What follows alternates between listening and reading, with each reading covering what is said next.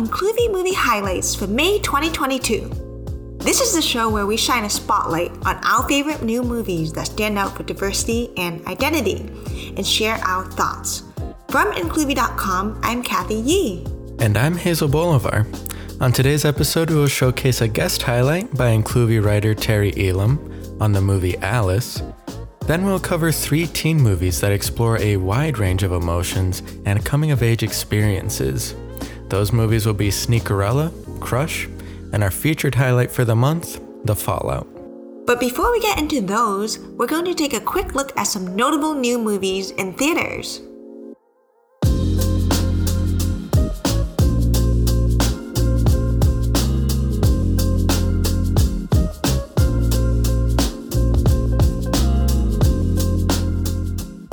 One of the biggest releases of the past month is the M C U's new Doctor Strange in the Multiverse of Madness.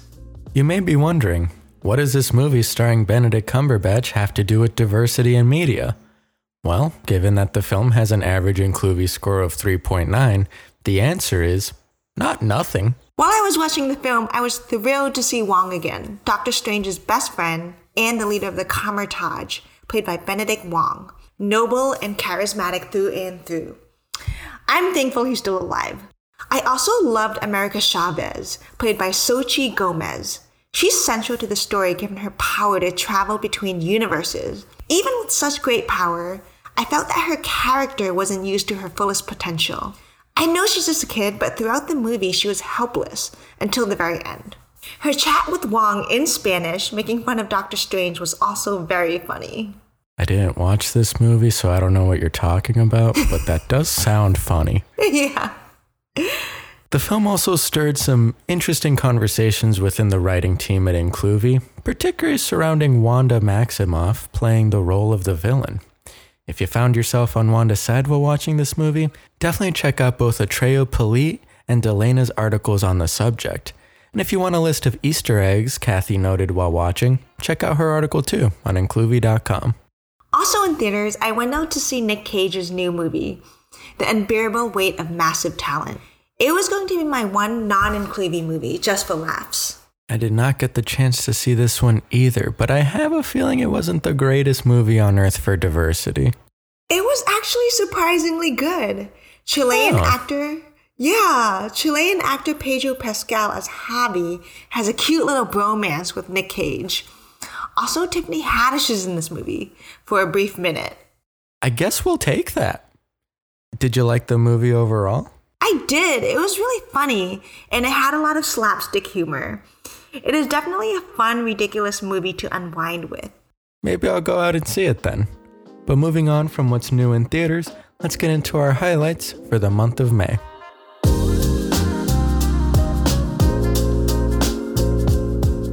First on our list of highlights is a guest segment on Alice. The film stars Keke Palmer and was written and directed by Kristen Verlinden. The story follows an enslaved woman named Alice, who after running away through the woods, learns that the year is actually nineteen seventy-three after the Civil Rights Act passed, well outside her enslaved reality. Including movie critic Teri Elam has a lot of thoughts on Alice, and I wanted to bring her onto the show to ask her a few questions about it and how it resonates today. With that, I am happy to bring onto the show Teri Elam. Welcome. My name is Teri Elam, and I write film and T V reviews for Incluvie. And I'm here today to talk a little bit about the film Alice. Thank you so much for joining us. So when I was watching Alice, there was one scene that I would love to hear your thoughts on. It's after Alice escapes and meets a truck driver played by Common, who helps her learn about the world of the nineteen seventies. When she's at his house, she reads through a plethora of books about the civil rights era and Black activism. And I would love to hear about your feelings upon watching that scene and its meaning.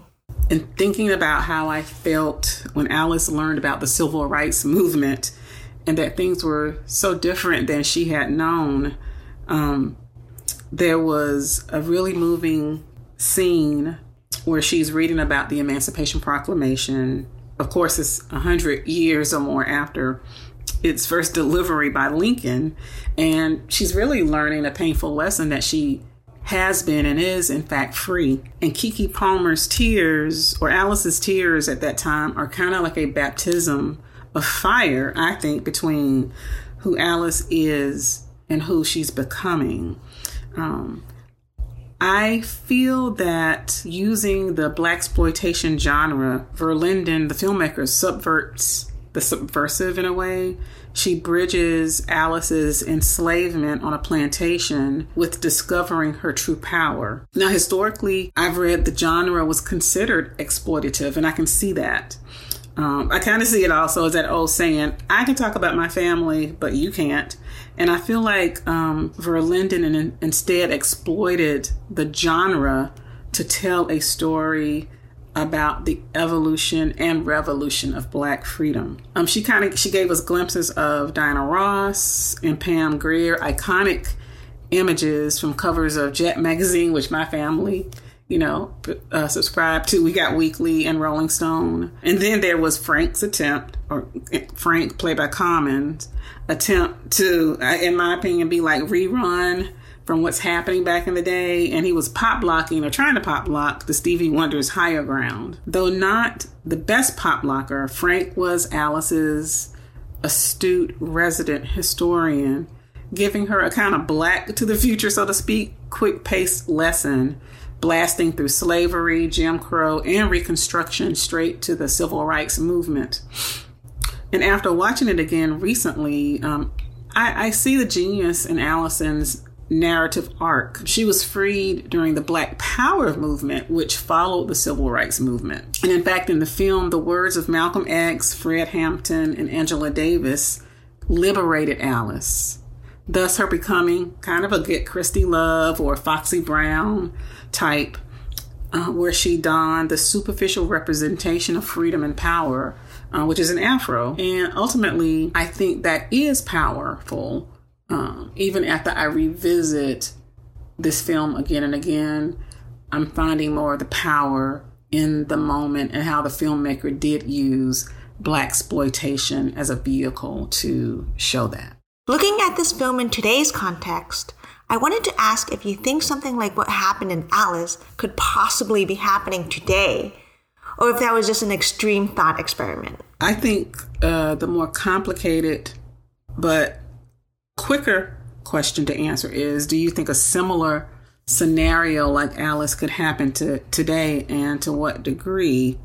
Um, honestly, I wish this movie was an extreme example. Um, if you'd asked me this question a few years ago, pre-Trump, let's say, I might have been naive enough to claim this could never happen today. And by it, I mean the twentieth century enslavement of Black people. But it really did happen in the twentieth century in the U S, and that's not long ago. I mean, Verlinden based her film on stories from um, a nineteen, I think, sixty-three true event. But without even getting into deep into politics, Uh, the scenario of Alice could easily happen in many ways. And what I mean by that, the story was really, to me, about the power and freedom of truth and knowledge. And um, Alice didn't know she was free, or even had the option to be free. So she was enslaved literally and figuratively for the first half of the movie. But thinking about how knowledge, or the lack thereof, is complicit and a lot of the quote-unquote isms today, racism, sexism, homosexism.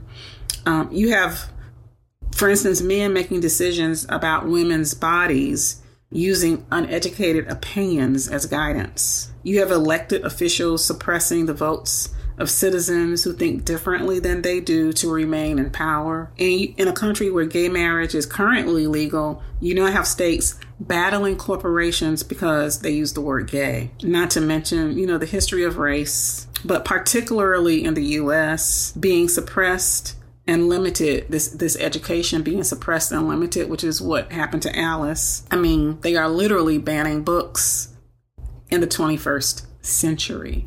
And thinking about that scene where I think Alice was reading Anna Karenina and got kind of got caught by her quote-unquote owner. I mean, think about that, and think about that now, putting in context to banning books today. So I don't necessarily think Alice as a whole could happen today, but in a way, parts of it is still happening today. Thank you so much, Teri, for sharing your perspectives on Alice with us. Teri also wrote a really excellent full review on the film, which you can find on Incluvie dot com. Alice is currently available to be bought or rented on video on demand. Next on our list is Sneakerella. This Disney Plus film is a fun retelling of Cinderella, but with a gender bend twist. Chosen Jacob stars as Elle, a teenage boy in New York City who has a passion for designing sneakers thanks to his late mother. He works at the shoe store she opened and is given a hard time by his evil stepfather and stepbrothers. While waiting in line for the coolest new shoe drop, he meets and quickly befriends Kira King, played by Lexi Underwood. She serves as the princess charming of the story and is the daughter of famous former basketball player and sneaker creator Darius King, played by N B A champion John Salley. Throughout the film, we follow boy Cinderella, Elle, along with his lesbian best friend Sammy, in a colorful, magical, and music-filled journey to prove to himself and the world that he is a talented designer. This is definitely a lighthearted film that is appropriate and perfectly enjoyable for the whole family. In an interview with Celeb Secrets, John Salley celebrates the film for being, quote, a female empowerment movie, as well as a film that can give black children a way to see themselves without being stereotyped or pigeonholed. He looks to himself as an example, showing that just because he was a basketball player doesn't mean he couldn't become an actor, in a musical no less. Though I will say for me, the music didn't really stand out as much as I would expect from a Disney film.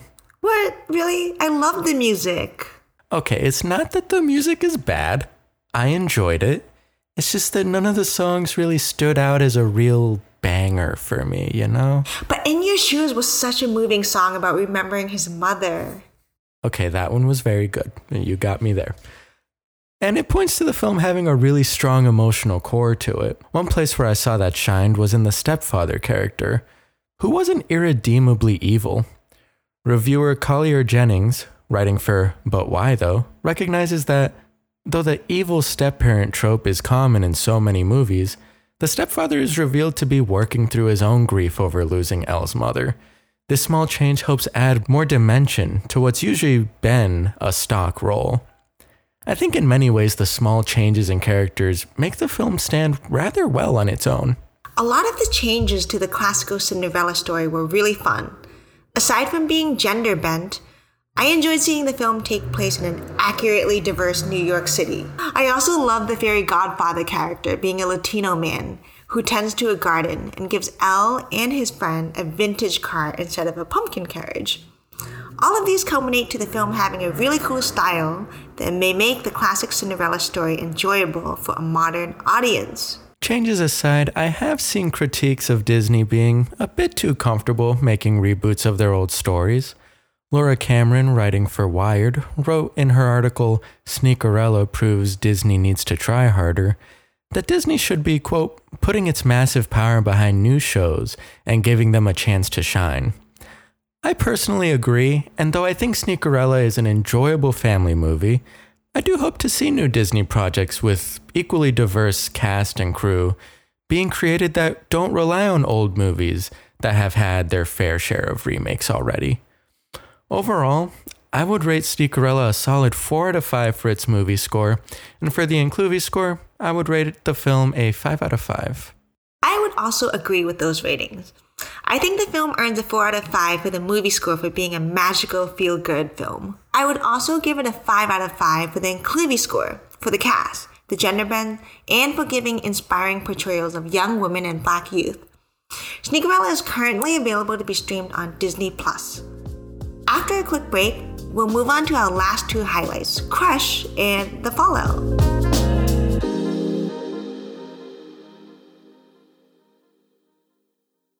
We all could use a little bit more time in our days, so why not save yourself a trip to the grocery store?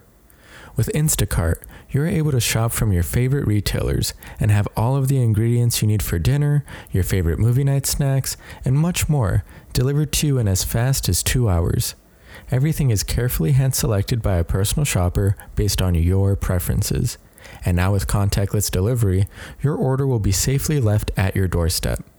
To get free delivery on your first order over thirty-five dollars, follow the link in the show notes to let Instacart know we sent you and help support the show. Instacart. Never step foot in a grocery store again.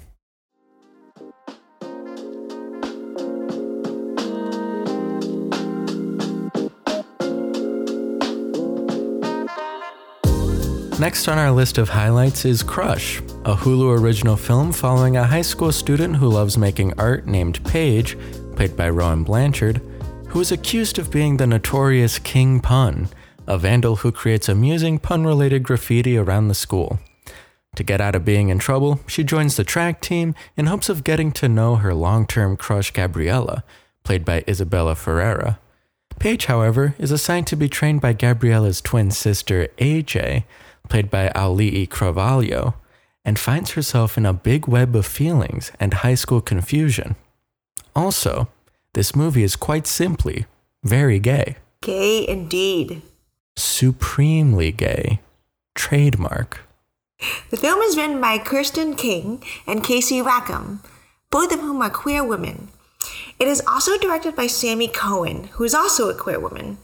It's incredibly exciting to see queer filmmakers making stories for queer youth. Also exciting is a racially diverse casting. I was really happy to see the native Hawaiian Auli'i in the cast, known for voicing Moana, being a bisexual actress playing a bisexual character, especially as we come to the very end of A A P I Heritage Month and begin L G B T Q Pride Month. As a side note, I do hope everyone had a happy A A P I Heritage Month. Did you get the chance to reflect on your heritage, Cathy? I did. I got some boba, made two Asian friends, and reflected to the usual amount. And soon I get to be proud to put the L and T in L G B T. Just one more day. No, I know I am still very much ashamed until then. Back to Crush, the casting overall is very diverse throughout, and the film doesn't shy away from playfully using tropes to add to the comedy of the film. For example, a scene that goes through the stereotype versions of lesbians that exist at the school, as well as the casting of gay actor Tyler Alvarez as an aggressively straight best friend character.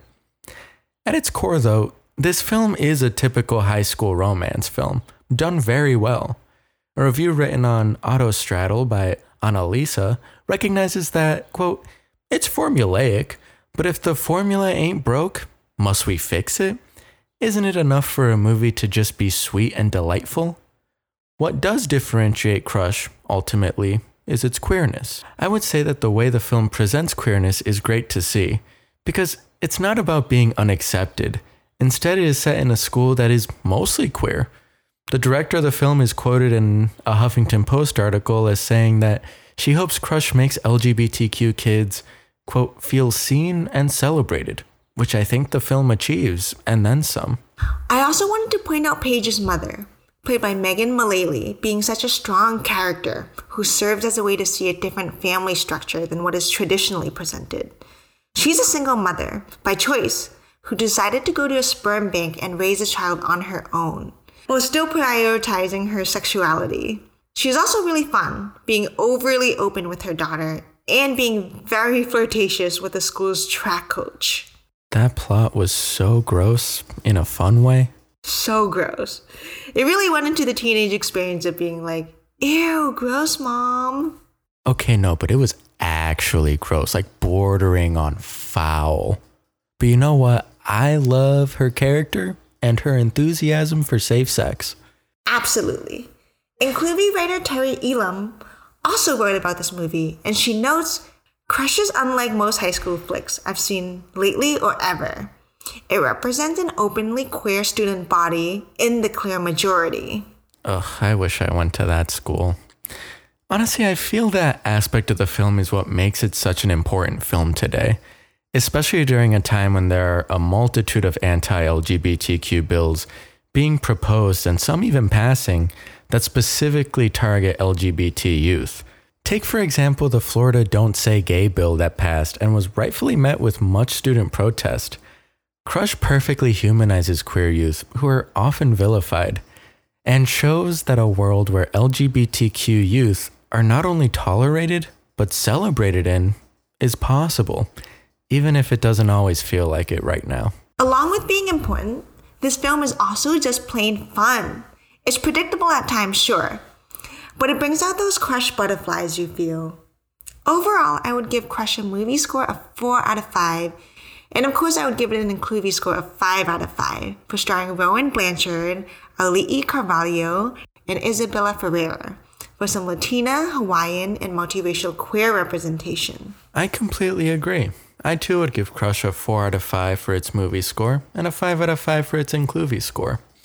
If you'd like to read Teri's full review of Crush, by the way, be sure to check it out on Incluvie dot com. Crush is currently available to be streamed on Hulu. Our featured highlight for the month is a film that actually came out earlier this year, and unfortunately has become very relevant today.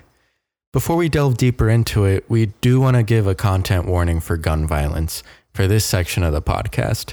We will not go into detailed descriptions of gun violence, but if you would prefer to avoid hearing about the topic, you may want to skip the rest of this episode. That being said, the film is The Fallout, which chronicles the experiences of a high school student named Veda, played by Jenna Ortega, after she survives a school shooting, and explores the emotional toll that the event has on her and the impact it has on her relationships. This film is exceptional. It's thoughtfully directed and performed to delicately present the nuanced emotions that arise after experiencing trauma. It's honestly incredible that this is Megan Park's directorial debut, because every piece of this film feels masterfully done. In an interview with Slash Film, Park goes into the many ways in which she carefully considered the aspects of the film, starting with perhaps the most difficult aspect, the presentation on screen of the school shooting. The film's school shooting scene is contained to a bathroom stall where Veda and popular girl Mia hide, joined by a young boy named Quentin, finding refuge. Park notes that for the bathroom stall scene, it was important to me that we stayed in that bathroom stall and we did not show anything outside of it, even when people were giving me notes otherwise, that is not the shooter or shooting itself. There is an attention to detail and a carefulness that guides the direction of the film, but is not too careful to not tackle difficult emotions and topics. If anything, it allows the cast to more deeply explore the complexity of what they are depicting. An article by InStyle also shows that Park gave Ortega a fun take for each scene, allowing the actress to do whatever she wanted. Ortega also recounts that she never really had the opportunity to show such range or get to know a character so well. This definitely shows because the vulnerability on display in this film is so moving. Veda's character is outstanding, and I also fell in love with Mia's character, the popular girl, played by Maddie Ziegler. She's the cool dancer who lives in a big house, but she is presented in a very vulnerable way. We learn that she has two fathers who are busy traveling for work, and they're not there for her to process the school shooting trauma. There's a loneliness that is felt and makes the relationship between her and Veda so compelling, exploring what it means to face trauma with someone and how the large feelings that accompany can be so confusing. Everything in this film is so carefully thought out. Even Veda being portrayed as a half-white, half-Latina young woman is made relevant within the plot of the film. Every relationship in the film develops beautifully, from Veda's relationship to her little sister, her parents, her therapist, and the students and friends she went through the trauma of a school shooting with. The film also doesn't make any simple conclusions about healing, and instead acknowledges that healing isn't linear and is never really necessarily complete. Given the recent tragedies in Uvalde, Texas, Laguna Woods, California, and Buffalo, New York, I think it's essential that stories depicting the effects of mass shootings not take a simplistic approach to addressing these vast emotions. The Fallout, I believe, is a perfect example of how artists can create works about trauma in a meaningful way, and hopefully bring more people to see how essential it is for action to be taken to prevent this gun violence. I completely agree. Honestly, given its masterful direction and incredible performances, I would rate The Fallout a perfect five out of five for its movie score.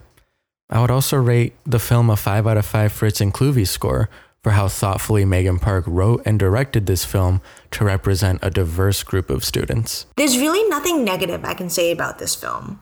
And I agree that it deserves a full five out of five for the movie score and a five out of five for the Incluvie score. The Fallout is currently available to be streamed on H B O Max. That's our show for the month of May. Thanks so much for listening, and be sure to join us next time for more Incluvie movie highlights.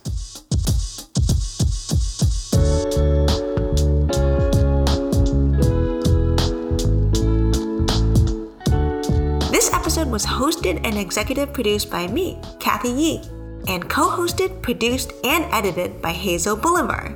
Additional research and writing was done by Bianca Sprocki. You can visit Incluvie dot com to see the Incluvie score for a movie and read reviews focused on diversity and identity in media. You can also follow us on Twitter and Instagram, or support us on Patreon at Incluvie. That's I N C L U V I E.